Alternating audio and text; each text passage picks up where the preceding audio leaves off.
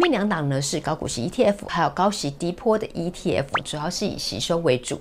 投资大盘 ETF 呢，可以帮我们有机会赚取比较高的资本利得。那你可能会觉得说，哦，你骗人，表上面的前面两档它领用报酬率比零零六二零八来得高。亲爱的，那是因为抓的时间绩效不一样啊，所以你就会建议你再搭配一档大盘指数 ETF，就有机会可以赚取它的资本利得，因为它是跟着整个台湾经济的一个走势在走的，而且它纳入呢就是台湾。全市值最高的五十家公司，最后一档呢，呃，薛文会建议是零零七五七。选择这一档的原因呢，是因为它投资是全球十大科技金牙股。其实我们已经有投资台湾大盘指数 ETF，投资高股息 ETF 了。那最后一档呢，我们就可以踏出台湾这个舒适圈，投资呃全球的科技市场。因为全球科技市场呢，它有更高的机会呢，可以去赚取它更高的一个资本利得。